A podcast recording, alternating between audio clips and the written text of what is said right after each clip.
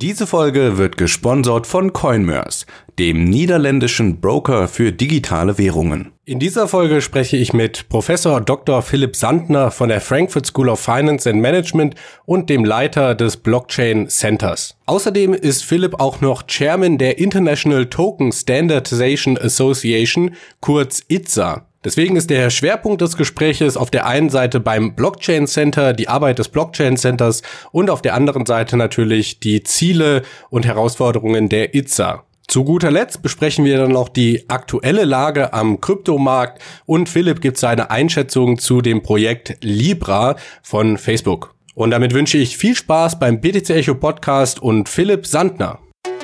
Der BTC Echo Podcast. Alles zu Bitcoin, Blockchain und Kryptowährungen.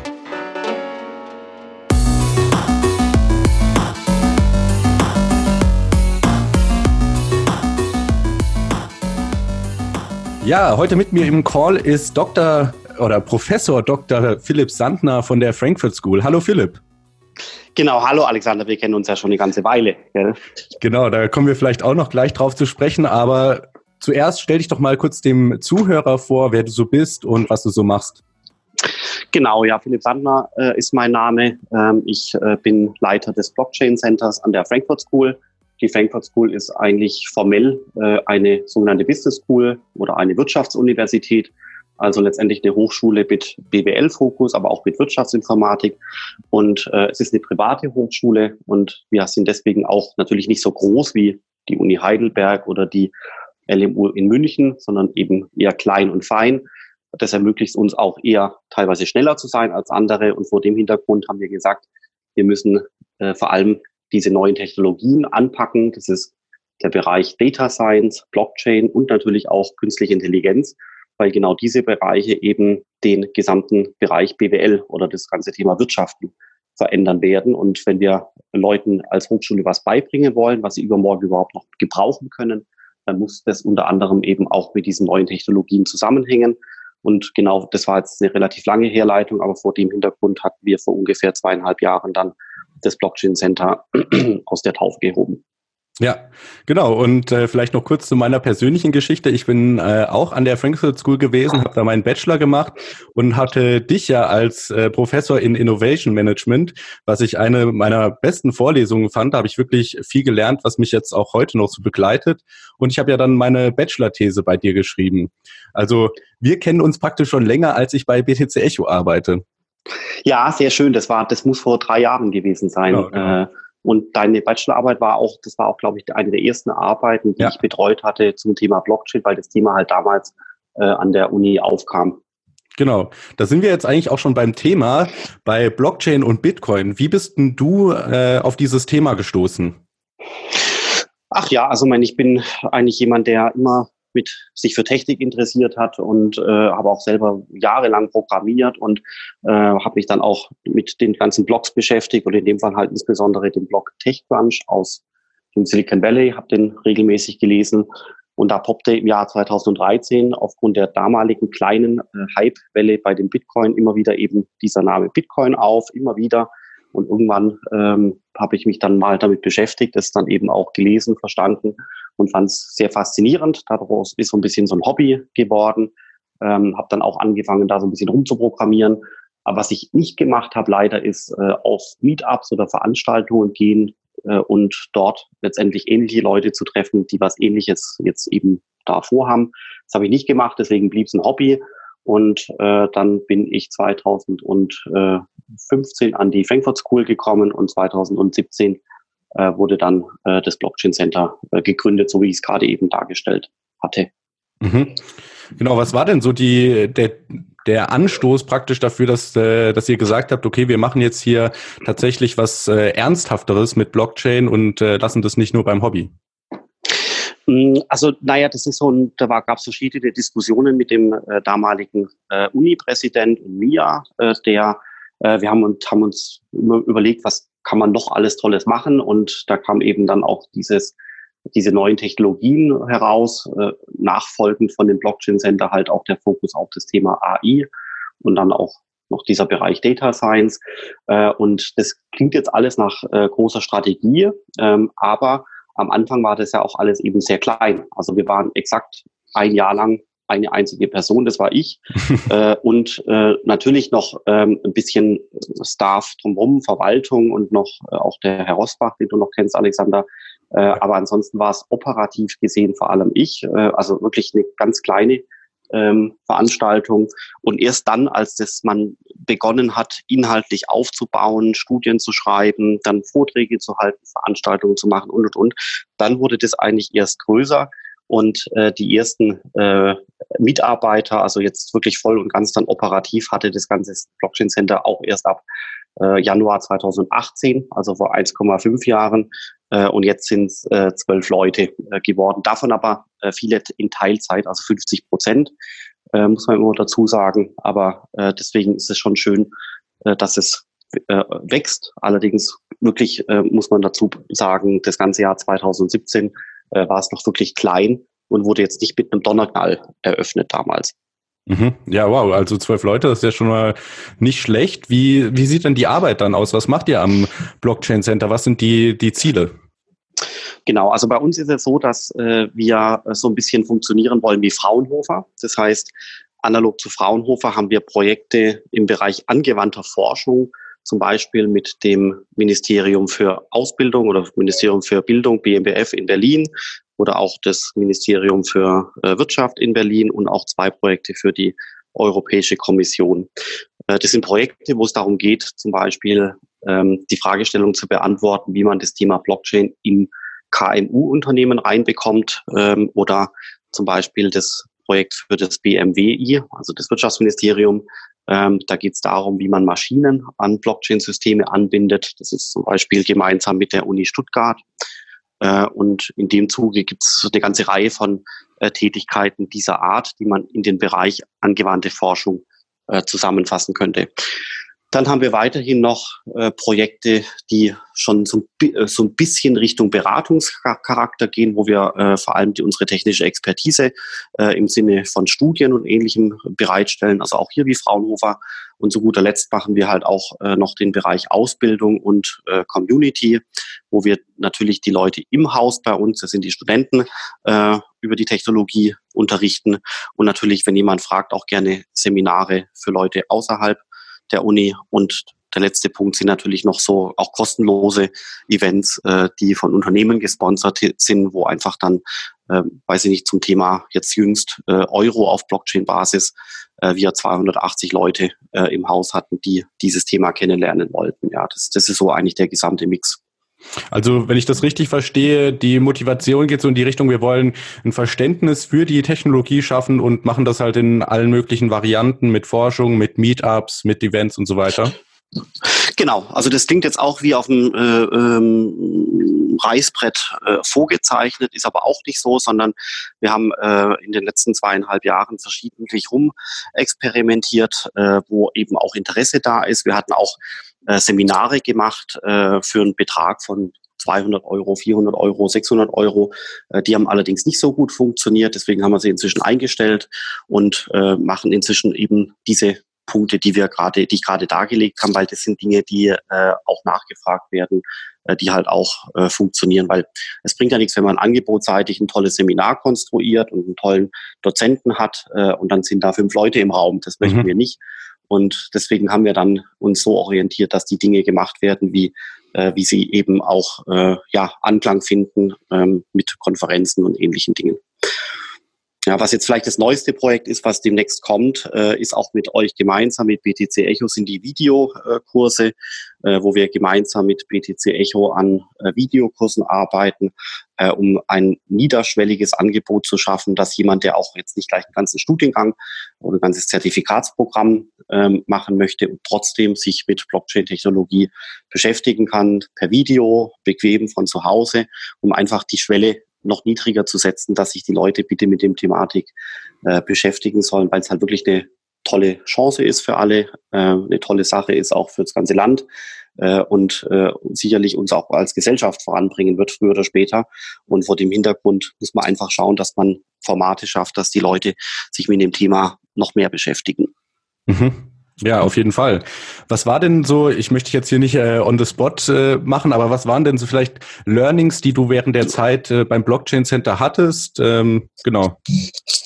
Ja, das ist eine spannende Frage. Also ich glaube, das, das Wichtigste, was, äh, was ich so ein bisschen gelernt habe, ist, dass, also erstens, du musst natürlich die Technik beherrschen, ohne das geht's gar nicht. Ähm, ähm, ich habe auch selber immer viel programmiert, seitdem ich 16 bin, deswegen äh, war ich da, hatte ich da schon mal die richtige Anlage dafür. Ähm, das, ohne das technische Verständnis kann man das Thema Blockchain nicht so richtig anpacken. Ähm, man muss kein Informatiker sein, aber so äh, mal das, das Thema von innen gesehen zu haben, ist schon wichtig. Dann äh, zweitens äh, habe ich gelernt, dass es unheimlich wichtig ist, mit Leuten zu sprechen, äh, und zwar auch außerhalb der Universität. Das sind Leute aus dem Startup-Sektor, Leute aus Konzerne, Leute aus Banken, Leute aus der Politik, äh, um letztendlich auch einfach zu erfahren, was was machen die da in dem Bereich, welche Probleme haben die. Äh, äh, das war wirklich immer wieder äh, sehr erkenntnisreich. Und der dritte Punkt, der vielleicht wichtig ist, ist, dass man letztendlich bei allem Planen und Diskutieren und Brüten und Designen und PowerPoint-Folien machen, am Ende des Tages einfach auch mal loslegen muss und Sachen machen muss. Zum Beispiel sagen muss, wir machen jetzt eine Veranstaltung zum Thema X oder wir machen ein Seminar zum Thema Y und dann geht es manchmal schief und manchmal klappt es auch, aber ohne äh, die Erfahrung, das gemacht zu haben, weiß man danach eben nicht, ob man es dann wieder macht oder eben dann lässt. Und bis jetzt war es wirklich immer so, dass egal aus welcher Aktion, die wir gemacht haben, früher oder später kam irgendwas Spannendes raus, irgendein neuer Kontakt, irgendein neues Projekt, irgendeine neue Idee, die wir aber alle nicht gehabt hätten, hätten wir das Event X oder das Projekt Y nicht einfach mal gemacht. Ja, was, ja. Also ich, ich hoffe, das kam klar rüber. Also äh, äh, nicht Schwätzer, schaffe. Also ich bin ja, ich bin ja Schwabe und äh, äh, da gibt schon gute Gründe, einfach mal Sachen zu tun und nicht immer so lange um den heißen Brei drum zu reden. Ja, dem kann ich auf jeden Fall zustimmen. Ich finde auch gerade der, der Punkt, äh, sich mit anderen Leuten zu vernetzen, wie du vorhin schon gesagt hast, auf Meetups zu gehen und so weiter, das ist, eröffnet einem immer unvorhergesehene Möglichkeiten, wo sich auf einmal eine Tür auftut, die man vorher noch gar nicht wahrgenommen hat. Und äh, genau deswegen äh, eine super Sache, auch dass ihr immer die Events veranstaltet, wo sich die Leute treffen können. Äh, jetzt, jetzt bist du ja auch Chairman von der ähm, ITSA oder wie, wie spricht man das aus? ITSA. Ach gut, wir sagen halt immer ITSA, ja klar. Äh, genau. Es gibt auch die Amerikaner, die Amerikaner sagen immer ITSA Global, ja, weil die Internetdomain halt itza.global ist. Die sagen dann immer ITSA Global. Ähm, du hast jetzt ITSA gesagt. Ich sage immer ITSA. Okay, genau. Er, erklär mal kurz, für was die, für was diese Buchstaben stehen. Ja, genau. Also die äh, ITSA heißt, wenn man es ausspricht, International Token Standardization Association. Äh, bisschen sperrig. Ähm, wenn man es jetzt kurz beschreibt, geht es darum, dass wir versuchen möchten, äh, Ordnung reinzubringen in diese äh, chaotische Welt der Tokens. Ähm, es ist so, dass es Stand heute ja fast 4000 äh, Tokens gibt, äh, auch wenn nur knapp 2000 auf CoinMarketCap gelistet sind, sind 4000 Stück. Äh, jetzt stand heute hier im Sommer 2019 und der Punkt ist eben der, dass äh, dieses Ökosystem sehr schnell wächst. Ähm, manche Token-Symbole werden zum Beispiel redundant verwendet, wie das BAT-Symbol. BAT heißt ja auf der einen Seite Basic Attention Token und auf der anderen mhm. Seite halt auch BAT-Coin. Äh, wenn ich jetzt zum Beispiel sage, ich kaufe drei BAT, dann weiß man gar nicht, was genau gemeint ist. Das heißt, da gibt es schon heute äh, Durcheinander und Unstimmigkeiten, sodass wir gesagt haben, wir müssen die Tokens identifizieren mit einer Nummer. Das ist dann die sogenannte ITIN, die Token-Identifizierungsnummer, äh, die wir zugewiesen haben für die ganzen Tokens. Und weiterhin haben wir auch ein äh, Klassifikationsregime entworfen, um die verschiedenen Tokens äh, zu kategorisieren. Also zum Beispiel der Bitcoin ist ein äh, unpacked Payment Token, also quasi ein Payment Token, der nicht gekoppelt ist an einen existierenden Wert, wie jetzt eben der Euro zum Beispiel. Dann ist er äh, in der zweiten Dimension im Bereich äh, Industrie, ist er ein äh, Token aus dem Bereich Financial Services und Payment. Ähm, im, auf der technologischen Dimension ist es bei uns so, dass es ein sogenannter ähm, Ledger Native Token ist im, im, zur Abgrenzung äh, zu den ERC20 Tokens, die ja obendrauf mhm. installiert werden, in Anführungszeichen. Ja, das heißt, das heißt bei uns DL Native Token, also Distributed Ledger Native Token, also ein Token mit einer eigenen Rechnerinfrastruktur. Äh, und dann ist es von der rechtlichen Seite her ein sogenannter No-Claim-Token.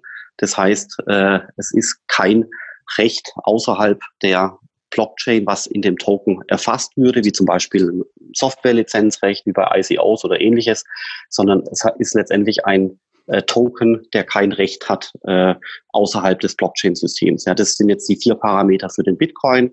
Und nach dieser Kategorisierung, die heißt ITC, also International Token Classification, nach dieser Kategorisierung haben wir wirklich sehr viel Mühe investiert und in Summe 800 äh, Tokens äh, klassifiziert mit den vier Dimensionen ähm, und äh, haben daraus wiederum dann das dritte Element gebaut, neben der ITIN, eben diese ITC, haben wir noch das dritte Element gebaut, die sogenannte Token Base. Das ist eine Datenbank auf Tagesbasis, wo wir Tag für Tag äh, Volumen, Preise, Marktkapitalisierungen und Token Supply erfassen und eben zur Verfügung stellen. Zudem mit diesen ganzen eben genannten Referenzdaten wie Token-Identifizierungsnummer und eben Kategorisierungen mit dem Ziel, darauf wollte ich eigentlich hinaus, sorry für die lange Vorrede, äh, äh, dass zum Beispiel natürlich der Mensch einer Universität oder auch der Abschlussarbeit Schreibende oder auch ein Unternehmensberater oder ein Investor relativ unkompliziert Analysen machen kann, um zu schauen, welche Segmente innerhalb des Ökosystems wachsen, welche schrumpfen, welche tauchen neu auf äh, was ist ein Ranking von den Tokens im Bereich No-Claim-Token und so weiter und so fort. Das sind alles Fragen, die wir äh, eben be beantworten wollen mit diesen Datensätzen oder kann jeder selber beantworten. Und der, dementsprechend stellen wir diese Daten auch wirklich sehr unkompliziert zur Verfügung. Also als Excel-File, als CSV-Datei, äh, auch für die Statistikprogramme Stata, SPSS, R und Python, äh, so dass wirklich jeder Wissenschaftler, Student Unternehmensberater und so weiter halt auch mal wirklich mit Fakten reinschauen kann, was passiert in diesem Markt, äh, ohne immer mühsam irgendwelche API-Schnittstellen äh, zu durchkämmen. Mhm. Ja, ein ganz interessanter Ansatz. Mir ist da gerade in den Kopf gekommen, der ähm, ja, alltägliche Vergleich mit CoinMarketCap natürlich, wo ja alle Coins in einer Liste sind praktisch und einfach nur nach der ähm, ja recht nicht aussagekräftigen Metrik der Marktkapitalisierung eben gelistet werden. Und hier muss man also finde ich, es bietet sich einfach die Unterscheidung an, dass wir sagen, ein Bitcoin und ein Ripple, das sind letztendlich ja, das sind unterschiedliche Technologien, ja. Die miteinander zu vergleichen, macht eigentlich wenig Sinn. Und ähm, wenn ich das richtig verstehe, äh, zielt er genau darauf ab. Absolut, ganz genau. Also zum Beispiel Bitcoin ist ein äh, primär ein Payment Token ähm, Ethereum hat auch Funktionen eines Payment Tokens, ist aber eigentlich mehrheitlich ein sogenannter Settlement Token, äh, weil ich ihn quasi verbrauche, um eine Transaktion äh, in einem Smart Contract oder sowas durchzuführen. Und äh, da steckt natürlich der Teufel im Detail und genau wie du sagst, äh, die Liste von oben nach unten, wie bei CoinMarketCap, ist eben nicht ausreichend. Man kann inzwischen tiefer reinschauen, Allerdings ist es auch so, dass der, dass der ganze Bereich äh, äh, erst noch weiter wachsen muss. Vielleicht Frage zurück an dich, Alexander. Was schätzt du, ähm, wie viele Tokens sind tatsächlich im Sinne der Marktkapitalisierung wirklich wichtig und signifikant?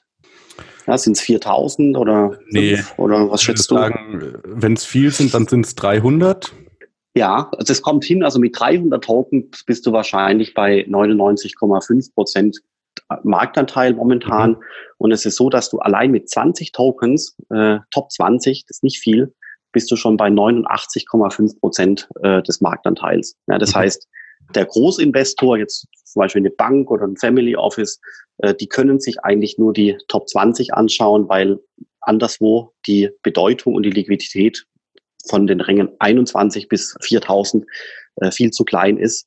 Äh, und äh, was ich halt jetzt gerade sagen will, ist, äh, dass, dass man eben mit wirklich mit Zahlen, äh, mit objektiven äh, Wahrheiten hier arbeiten kann und äh, auch teilweise so ein bisschen mit äh, den äh, ganzen, mit dem ganzen Durcheinander in der Presse aufräumen kann, wenn es halt darum geht, dass man über wirklich Hunderte oder Tausende von Tokens spricht, äh, kann man halt zahlenbasiert, faktenbasiert dann dazu sagen, ja, aber halt äh, Rang 500 bis 4000 sind eigentlich irrelevant.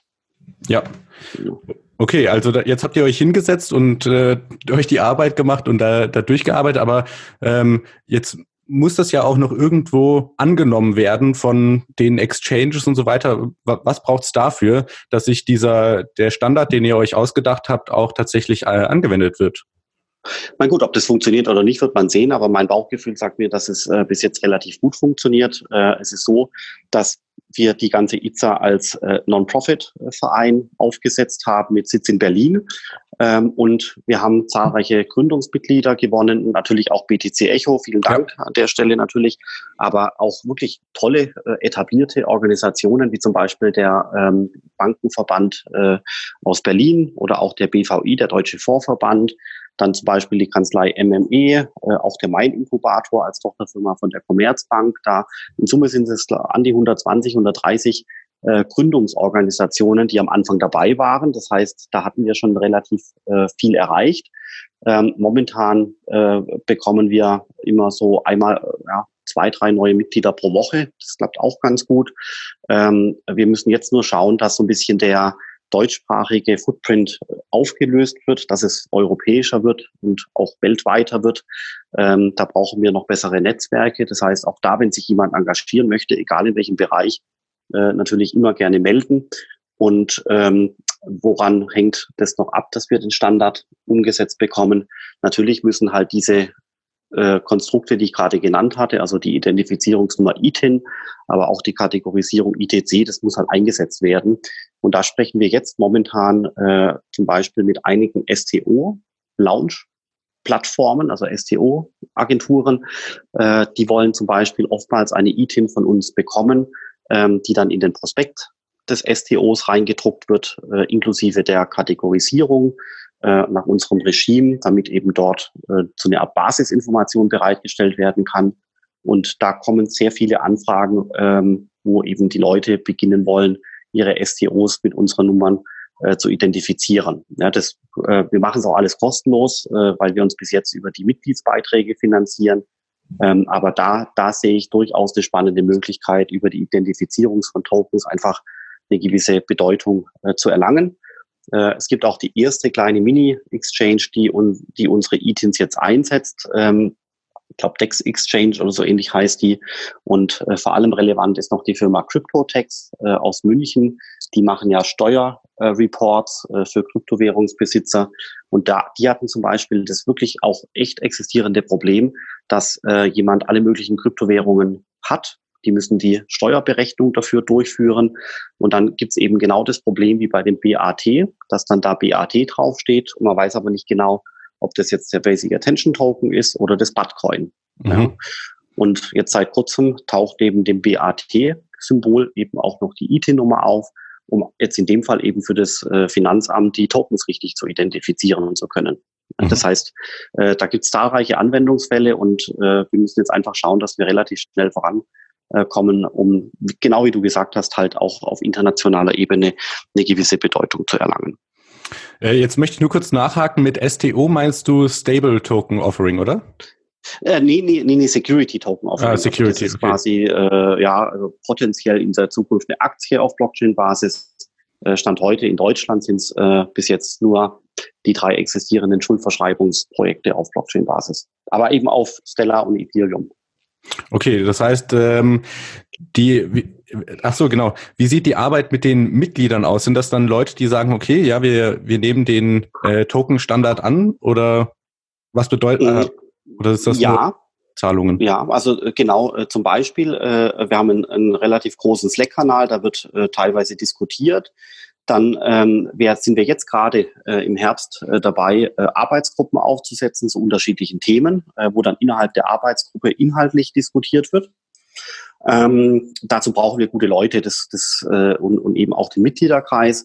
Und dann, äh, was auch noch in Planung ist, ist, dass wir beginnen, ähm, auch jetzt im Herbst äh, sogenannte City Groups aufzusetzen. Das heißt, wir wollen in unterschiedlichen äh, Städten kleinere Veranstaltungen machen, also so Meetup-ähnliche Formate, wo man sich einfach trifft im kleinen Kreis mit dem Ziel, dass man eben auch physischen Kontakt äh, mit den äh, mit der ITSA oder mit den mit ITSA-Mitgliedern haben kann. Natürlich, äh, um das Thema äh, bekannt zu machen und natürlich auch um neue Mitglieder äh, zu gewinnen. Ähm, und demnach bauen wir solche City Groups jetzt auf in äh, Tokio, dann in äh, Valletta, London, Hamburg und noch ein paar anderen Städten, weil wir dort halt Leute vor, vor Ort haben, die die ITSA gut finden und die dann eben lokal äh, dieses Thema äh, eben auch ähm, ja, kommunizieren wollen. Und dann der letzte Punkt noch, warum sollte man bei uns Mitglied werden? Weil man dann natürlich auch diese ganzen Daten, die ich vorher gesagt hatte, auch überhaupt erst äh, bekommen und verwenden kann. Okay. Alles klar, gut, dann äh, würde ich äh, elegant weiter zum nächsten Themenblock. Ja, und zwar ähm, habe ich dich ja in Erinnerung, dass du dich sehr gut mit Private Blockchains auskennst und ich muss leider gestehen, in unserem Podcast kam das noch ein bisschen zu kurz, deswegen würde ich die Chance ergreifen, mit dir darüber zu reden. Ähm, vielleicht kannst du kurz für den Zuhörer erklären, wie du Private Blockchain verstehst oder Permission Blockchains. Äh, also mein, da muss ich dazu sagen, äh, also das ist alles ein Narrativ aus der Vergangenheit. Ich bin, bin mir zunehmend, äh, bin ich der Überzeugung, dass die Public Blockchains eine immer größere Bedeutung einnehmen werden, aber das können wir nachher noch besprechen. Mhm. Ähm, die, also letztendlich äh, ist es eigentlich so, dass äh, man sich ähm, ähm, fragen muss, wer hat Leserechte auf die Blockchain, wer hat Schreibrechte auf die Blockchain und wem gehören die Blockchain-Knoten. Und je nachdem, wie man diese drei Fragen beantwortet, äh, kommen eben äh, Public Blockchain-Systeme raus oder eben äh, Private Blockchain-Systeme oder ich sage immer Enterprise Blockchain-Systeme. Mhm. Und äh, das sind oftmals äh, Konsortialstrukturen, wo dann im Konsortium ein gemeinsames Rechnernetzwerk äh, unterhalten wird. Das funktioniert ähnlich wie bei Bitcoin oder Ethereum. Allerdings äh, ist es dann dort so, dass ich theoretisch das Konsortium als Rechtsform anpacken kann, wenn ich der Staat bin und ich kann es auch abschalten, wenn ich der Staat bin. Das heißt, äh, die komplette Dezentralität eines Bitcoin-Netzwerkes, die dazu führt, dass ich das Bitcoin-Netzwerk nie wieder abschalten werde können, die gibt es dann eben bei den Konsortial-Blockchains so nicht. Das heißt, die setzen immer auf dem existierenden äh, äh Institutionen, wie zum Beispiel das deutsche Rechtssystem oder ähnliches auf wohingegen das beim Bitcoin ja gerade nicht der Fall ist. Also das ist aus meiner Sicht das wesentliche Merkmal von Private oder Permissioned äh, Systemen. Und ähm, das hat dann noch weitere Facetten, wie zum Beispiel, dass nur manche ähm, Firmen oder manche Akteure in diese Chain reinschreiben können. Ähm, manche können nur schreiben, manche können nur lesen, manche können beides. Ein Beispiel wäre etwa äh, im Bereich Banking würde man das sich gerne so wünschen, dass man äh, dass zum Beispiel die eine Bank, die eine Transaktion, also eine Überweisung ausführt, äh, dass die letztendlich natürlich in den Ledger schreiben kann, um die Transaktion durchzuführen. Mhm. Und äh, auf der anderen Seite ist es aber auch denkbar, dass zum Beispiel der Staat mit der BaFin oder auch das Finanzamt einen Lesezugriff bekommen, um einfach äh, zu schauen zu können, was tut sich da momentan im Finanzsektor. Ja, das ist so ein Bild, äh, oder auch Gesundheitsdaten. Ja, da habe ich dann äh, der Arzt, der nimmt Transaktionen vor, äh, Blutzucker, Blutwerte und so weiter äh, oder halt entsprechende Hashes darauf werden dann gespeichert. Äh, möglicherweise kann ich die Daten lesen, kann aber auch eigene Daten hinzuspeichern, wie zum Beispiel Fitnessdaten oder Körpertemperatur. Äh, und die Krankenkasse zum Beispiel bekommt einen Lesezugriff. Ja, das heißt, Konstruktionen dieser Art sind äh, eher Permissioned-Ansätze, äh, haben teilweise auch ihre Berechtigung. Äh, allerdings äh, deutet sich schon zunehmend an, dass eigentlich gerade in diesem Bereich Public Blockchains mit Ethereum und so weiter, also die Dynamik ehrlich gesagt schon größer ist. Mhm. Jetzt ist ja äh, vor kurzem der Libra-Coin von Facebook veröffentlicht worden, beziehungsweise die, die White Paper dazu. Könnte man das eben als äh, ja so Konsortial-Blockchain einordnen? Weil die, die haben ja auch eine Association. Ja, also das ist, äh, das ist eigentlich äh, eine sehr, ein sehr gutes Beispiel für eine Konsortial-Blockchain. Das heißt, ähm, es gab ja 28 Unternehmen, die sich zu erkennen gegeben haben, die diese Libra Association mit Sitz in der Schweiz gegründet hatten. Und äh, dann läuft momentan eben die Phase, wo man sich bewerben kann oder wo man sich melden kann, mit dem Ziel, dass es irgendwann 100 ähm, Unternehmen sind, die gemeinsam dann eben diese, diese im, im Konsortium dieses Libra-Rechnernetzwerk äh, unterhalten. Ähm, es ist aber schon angedeutet, dass es durchaus denkbar wäre, aus, diesem, aus dieser Konsortial-Blockchain früher oder später eine Public-Blockchain werden zu lassen über die Zeit hinweg. Ähm, aber ob das natürlich dann jetzt gemacht wird oder nicht, das steht in den Sternen. Mhm. Ja, aber es ist, ist äh, genau wie du sagst, äh, ein tolles Beispiel. Und, und was ist deine Meinung zu Libra? Denkst du, dass das Bitcoin den Drang ablaufen könnte oder wird das noch im Keim erstickt, bevor es überhaupt geboren wird? Mm, also da ist alles möglich. Das ist äh, in einem sehr, sehr, sehr frühen Stadium. Das ist auch gar nicht so richtig zu durchschauen, äh, wie die Geschichte ausgehen wird. Ähm, mein, meine persönliche Meinung momentan ist, dass äh, die, äh, dass, dass äh, Facebook mit dem Libra-Konsortium eben ähm, mal ein an sich wirklich gutes Konzept etabliert hat. Dann haben die das vertextet, äh, darüber nachgedacht, ein Testnetz programmiert mit durchaus signifikanten Ressourcen und haben das einfach mal in die Öffentlichkeit gegeben. Gut gemacht, aber natürlich noch nicht zu Ende gedacht und äh, dann wird eben jetzt die Öffentlichkeit implizit aufgefordert, darüber zu diskutieren. Das ist ja auch geschehen und dann wird sich zeigen, inwiefern dieses äh, gesamte Konstrukt sich ähm, ähm, ja noch formen lässt, ähm, in wann das dann tatsächlich umgesetzt wird, in welchem Land es umgesetzt wird, äh, ob diese das gesamte Konzept Ecken und Kanten hat, die noch abgerundet werden und und und. Das weiß man noch nicht. Das heißt, man kann schon sagen, dass das Thema Libra bis heute eigentlich so eine Art äh, Nebelkerze ist, die von Facebook einfach mal da rausgeworfen wurde, um zu gucken, äh, was passiert. Also aller Startup, ja, aller Startup, weil das Startup natürlich auch dann äh, dreimal im Jahr äh, anfängt, äh, die Strategie zu ändern, zu pivoten, wie das so schön heißt, mhm. äh, und um letztendlich zu schauen, äh, wo ist die Möglichkeit, hier ein tolles äh, Produkt auf die Beine zu stellen, weil das kann ich auf dem Reißbrett nicht machen. Ja, das ja, und deswegen aber, aber noch Alexander noch ganz kurz, also äh, du, hast, du hast ja nach meiner Meinung gefragt, also in, in Summe genau. äh, bin ich äh, grundsätzlich relativ positiv eingestellt, äh, weil es äh, der Versuch ist, zumindest von der Dokumentenlage her. Ähm, ich weiß, es gibt die ganzen Schwierigkeiten mit äh, Datenschutzverletzungen und, und so weiter. Da ist Facebook bekannt dafür, das ist klar. Wenn man das aber mal ähm, abstrahiert davon, ist es schon ein tolles Projekt, wo man versucht, eine, äh, ein gemeinsames Geld zu, scha zu schaffen, länderübergreifend, vor allem die Leute im Blick habend, äh, die Stand heute vom Finanzsystem ausgeschlossen sind. Und das sind immerhin je nach Schätzungen so ungefähr 1,7 Milliarden Menschen. Das sind Leute, die teilweise nicht mal in der Lage sind, eine Überweisung zu tätigen, weil sie kein Konto haben oder weil sie keinen Zugang zu einem Bankkonto bekommen. Und äh, das Ziel von Facebook ist, diesen äh, vom Finanzsystem ausgeschlossenen Personen äh, ein, äh, eine Möglichkeit zu geben, in ein einfaches Finanzsystem eingebunden zu werden.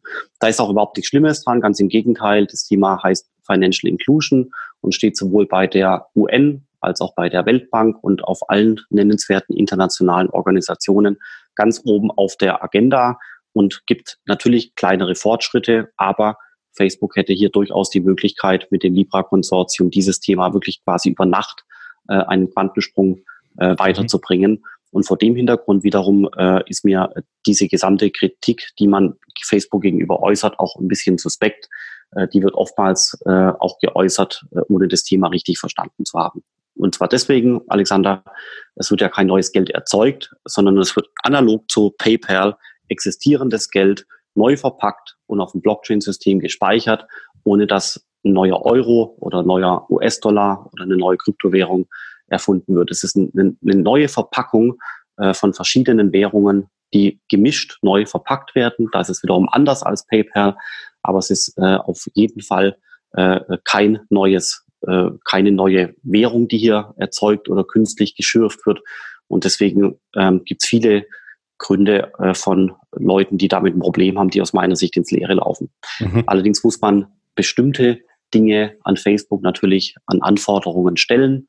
Äh, Datenschutz, Identität, äh, auch die, die 100% Deckung des Libras, äh, dass die erhalten bleiben muss. Das sind alles Anforderungen, die richtig sind, die man auch aufrechterhalten muss. Äh, aber trotzdem ist es aus meiner Sicht so, äh, dass diese, dieser irre Gegenwind, den Facebook da erfahren hatte, aus meiner Sicht nicht, äh, also weder sinnvoll noch erforderlich ist. Ja, Okay, super. jetzt hast du gerade angesprochen, dass dein Interesse mehr so zu Public Blockchains wieder geht. Wie kommt das? Hm, du, ich war von Anfang an Public Blockchain interessiert. Also das war ja auch vor 2014 da äh, mit meinen äh, Bitcoin äh, Studien damals der, der Einstieg. Ähm, ich habe immer nur versucht herauszufinden, äh, wann äh, welche Systeme machen unter welchen Bedingungen Sinn. Und insofern bin ich da kein Extremist, wo ich sage entweder oder, mhm. sondern es gibt bestimmte Systeme, die auf Permission Blockchain Systemen besser aufgehoben sind. Vielleicht ein Libra am Anfang, um einfach mal ähm, in den Markt zu kommen. Vielleicht aber auch unsere Medizin- und Gesundheitsdaten. Ja. Ähm, aber es gibt andere Aspekte, wo halt die Kryptowährungen ähm, oder die Public-Systeme eben auch ihre Rechtfertigung haben.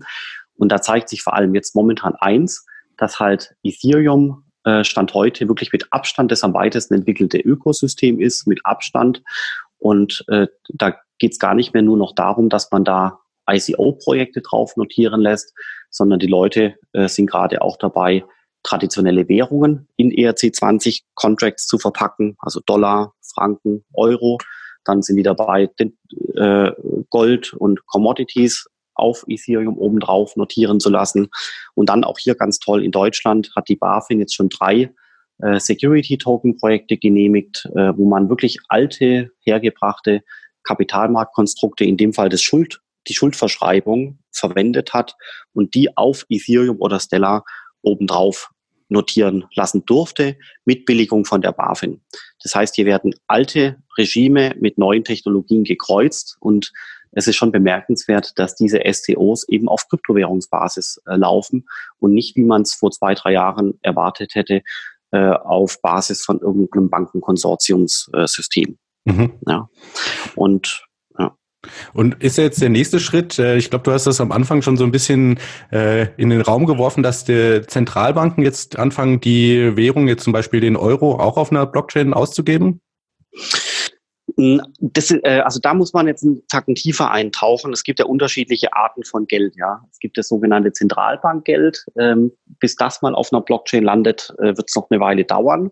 Allerdings gibt es das sogenannte Commercial Bank Geld, also quasi das ja, Geschäftsbankgeld. Mhm. Das ist so die Analogie zu PayPal. Ja, PayPal ist ja auch Geld, ist aber kein Zentralbankgeld, sondern eben äh, Commercial Bank äh, Money und äh, wurde halt von PayPal äh, so frisiert, in Anführungszeichen, dass es eben äh, im E-Commerce zum Beispiel perfekt einsetzbar ist. Und es liegt schon sehr viel, es liegt schon sehr nahe, dass man eben sagt, man nimmt Commercial Bank Money à la PayPal und verpackt das und bringt das auf ein auf Ethereum zum Beispiel obendrauf. Ja, in mhm. ERC20-Format wird dann der Euro verpackt. Das ist der ganz normale Euro, ist kein Stablecoin mehr, sondern das Stablecoin plus E-Geld-Lizenz und dann kommt der Euro raus. Also ist mehr als ein Stablecoin, ist nämlich der Euro. Mhm. Ähm, das kommt, ähm, gibt es schon frühe Experimente und da brauche ich die Zentralbanken gar nicht unbedingt dafür, weil das mit dem E-Geld-Regime in Deutschland äh, alles abschließend äh, schon, also rechtstechnisch da ist.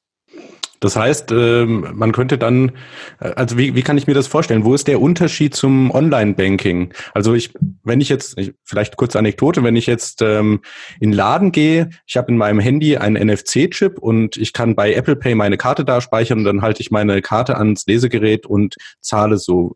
Wie, wo ist der Unterschied zu dem, äh, was du gerade beschrieben hast? Ja, absolut, das ist genau die richtige Frage. Da fragt man sich natürlich, brauche ich das überhaupt? Ähm, und dann würde ich jetzt entgegnen, ja, ich brauche das und zwar aus folgenden Gründen. Äh, Euro ist hier letztendlich nichts anderes als ein Token auf dem Ethereum-Ökosystem. Neben anderen Tokens eben auch. Du hast mhm. zum Beispiel theoretisch übermorgen die Daimler-Aktie auf Ethereum-Basis oder ein ICO oder das BAT-Token und ähnliches. Und jetzt hast du alle möglichen Assets auf einem System und kannst die miteinander verrechnen. Das heißt, ich habe ein, eine Plattform wie Ethereum und ich tausche zum Beispiel ähm, ja, äh, BAT-Tokens gegen Euro. Alles auf einer Plattform. Das mhm. heißt, es ist zum Beispiel perfekt für dezentrale Börsen. Dann zweitens, äh, ich bin in der Lage, die, ähm, den Euro weltweit auf Ethereum-Basis zu verschieben. Also zum Beispiel von hier nach Argentinien in, weiß ich nicht, 18 Sekunden. Mhm. Ja, das geht so mit dem existierenden Finanzsystem nicht. Aber ich habe den Euro von hier nach Argentinien verschickt in 18 Sekunden. Funktioniert heute schon. Ähm, dann habe ich die Möglichkeit, den Euro Gegenstand von Smart Contracts werden zu lassen. Damit sind die Smart Contracts einsatzfähig ähm, im Bereich äh, von Unternehmen, die in Euro zum Beispiel ihren Jahresabschluss äh, buchen oder ihre, ihr Accounting machen. Ja, die wollen ja nicht Bitcoin buchen, sondern eben ihre Rechnung in Euro stellen. Das heißt, äh, dadurch werden Smart Contracts in Euro notiert endlich einsetzbar für den B2B-Sektor. Und äh, zu guter Letzt eignet sich Stand heute nichts so gut wie ein Blockchain-System, um diesen riesengroßen Bereich der Machine Economy äh, anzupacken, nämlich dass früher oder später wirklich Billionen von Geräte äh, am Internet hängen und dann eben auch beginnen, Zahlungsverkehr auszuführen. Ja, das ist eine Maschine oder ein Sensor, also die gesamte Jota-Story. Mhm. Und äh, dazu brauche ich eben eine äh, ein Zahlungsnetzwerk neuer Art und die Wahrscheinlichkeit ist sehr hoch, dass das äh, ein Blockchain-System sein wird, weil ich sehr unkompliziert über die Wallet-Generierung einer Maschine ein äh, Private und ein Public Key zuteilen kann, damit man Gelder empfangen kann, als autonomes Auto zum Beispiel, und Gelder versenden kann. Ja. Also ich, und da ist Ethereum Stand heute am weitesten. Ich weiß auch, Ethereum hat ganz große Probleme. Der Transaktionsdurchsatz äh, ist äh, zu gering. Äh, aber da gibt's auch äh, Dutzende, fast schon hunderte Leute weltweit, die sich mit dem Thema tagtäglich beschäftigen. Deswegen glaube ich, dass gerade Ethereum dieses Thema früher oder später äh, lösen wird, auch besser als andere Plattformen.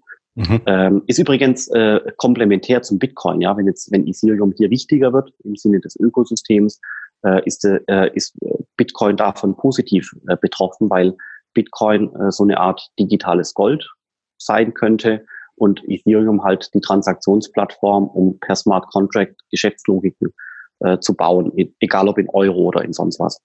Mhm. Alles klar, super spannend. Äh, dann vielleicht noch als abschließende Frage, ähm, interessiert mich immer so, wie blickst du in die Zukunft? Bist du eher optimistisch, pessimistisch und vor allem, welche Entwicklungen oder Innovationen begeistern dich gerade am meisten? Ja, das ist eine spannende Frage. Also nee, ich bin natürlich optimistisch, ohne Frage. Ich meine, das Thema ist äh, unglaublich spannend und es entwickelt sich unglaublich schnell und, und es macht auch sehr viel Spaß, weil es sind sehr viele schlaue, tolle, smarte Leute in dem äh, Bereich und ähm, ich war letztes Jahr in Korea erstmalig auf so einer Konferenz. Also Leute, die noch nie gesehen in meinem ganzen Leben, aber ich konnte wirklich ab der Sekunde eins mit ihnen reden, weil äh, wir mit dem ERC20 und dem so und so Format und Blog hier und äh, Smart Contract dort äh, gibt es eine Basis, wo du äh, weltweit mit Leuten, die du nie kennengelernt hast, äh, sprechen kannst, weil alles halt in dem Fall technisch standardisiert ist, ist schon unglaublich faszinierend. Äh, deswegen bin ich grundsätzlich positiv. Ich habe auch das Gefühl, dass sich hier im deutschsprachigen Raum das Thema sehr gut entwickelt. Äh, auch hier die BaFin und der deutsche Staat macht aus meiner Sicht eine gute Figur. Äh, man kann nur hoffen, dass äh, diese Basis, die jetzt wirklich von tollen Startups in Berlin, Zürich und so weiter geschaffen wurde und jetzt auch ehrlich gesagt durch die Politik und durch die BaFin unterstützt wird zunehmend, äh, dass, äh, dass das jetzt auch mal drin mündet, dass äh, große Unternehmen, auch Politik und große Organisationen das Thema mal ernster nehmen und es ein bisschen äh, befördern, weil es wirklich teilweise schade ist, dass manche wirklich tollen Startups dermaßen äh, da am Hungertuch äh, knabbern, weil einfach die Kunden fehlen, die Investoren fehlen und und und, weil einfach das Verständnis äh, in äh, höheren Entscheidungsetagen halt noch nicht so weit äh, gediehen ist. Da kann man sich ein bisschen Sorgen machen, aber im Großen und Ganzen äh, glaube ich, ist das schon eine tolle Sache. Mhm. Und welche, äh, die zweite Frage war, welche Innovationen oder Entwicklungen begeistern dich gerade am meisten? Mm, ein gutes, äh, das entwickelt sich ja auch weiter. Also was ich, was ich momentan mit am allerspannendsten finde, ist ähm, der natürlich der riesengroße Bereich Kryptoassets, wo man jetzt sieht, dass, dass das Thema Bitcoin erwachsen wird, äh, vom, vom Finanzministerium in Berlin auch konstruktiv reguliert wird ab dem 1.1., äh, dann müsste eigentlich das passieren, dass auch institutionelle Investoren in den Bereich einsteigen, also hier Family Offices und ähnliches. Äh, das deutet sich jetzt langsam all, alles an, ausgelöst durch die Gesetzesänderung ähm, jetzt vor ein paar Wochen. Das ist ganz spannend. Dann der zweite große Brocken, den ich unglaublich spannend finde, ist der Euro auf Blockchain-Basis egal ob ich ihn auf einem Konsortial-Blockchain laufen lasse oder halt auf Ethereum-Basis. Das ist einerlei, das ist beides faszinierend, weil dann der Euro Gegenstand von Smart Contracts werden kann. Und der letzte Punkt, der damit verbunden ist, ist das Thema Identität äh, auf Blockchain-Basis. Äh, das bedeutet, dass ich ähm, früher oder später überlegen werde, den Personalausweis auf eine Blockchain zu bringen als Staat. Äh, dann geht es auch darum, Organisationen auf die Blockchain zu bringen. Das wäre das Handelsregister. Und jetzt aber das Wichtigste, nämlich ähm, den Bereich der Devices und Maschinen und IoT, dass ich ja dort auch äh, früher oder später wirklich Millionen von Geräten habe, äh, die ihre die eine gespiegelte Identität auf einem Blockchain-System haben werden und äh, um letztendlich Transaktionen in Euro oder sonst was für eine Währung überhaupt erst ausführen zu können. Und deswegen ist dieses, dieses Duo äh, Euro, von mir ist auch Franken, ja, aber oder US-Dollar ist egal, aber Euro und Identität auf Blockchain-Basis, das gemeinsam jetzt mal anzupacken in den nächsten sechs, sechs bis neun Monaten, das finde ich unglaublich spannend. Ja. Und dann vielleicht noch der vierte Bereich, äh, dieses ganze Thema DeFi, also Decentralized Finance, was ja durch die MakerDAO initiiert wurde oder auf, ja gut, gut äh, MakerDAO eben die Basis ist. Also das ist schon auch unglaublich faszinierend, weil hier nämlich nicht mehr nur noch äh, der Zahlungsverkehr ähm, von den Banken weggezogen wird in die Technologie hier sondern hier wird, erkennt man, dass ehrlich gesagt äh, ganze Geschäftsmodelle aus dem Finanzbereich durch die Technologie abgebildet werden können, also äh, Kreditvergabe, äh, Bondmärkte und ähnliches. Das ist unglaublich faszinierend äh, und da bin ich auch gespannt, ob das jetzt mal nur so eine kleine Mikrobubble im großen Ökosystem ist oder ob sich das auswächst zu einem veritablen Ökosystem. Okay, ja, dann bedanke ich mich ganz herzlich für deine Zeit und für die wertvollen Insights, die du mit uns geteilt hast. Ähm, auf jeden Fall werde ich die Links zu den angesprochenen Sachen, jetzt zum Beispiel die ITSA und das Blockchain Center noch in die Shownotes packen. Also lieber Zuhörer, wenn du dich da genauer informieren willst, dann folg einfach den Link in den Shownotes. Dann danke nochmal dir, Philipp. Gerne. Und äh, lieber Zuhörer, wir hören uns in der nächsten Woche. Diese Folge wurde gesponsert von Coinmerse, dem niederländischen Broker für digitale Währungen. Alles, was das Kryptoherz begehrt, findest du auf btc-echo.de. Bis zum nächsten Mal.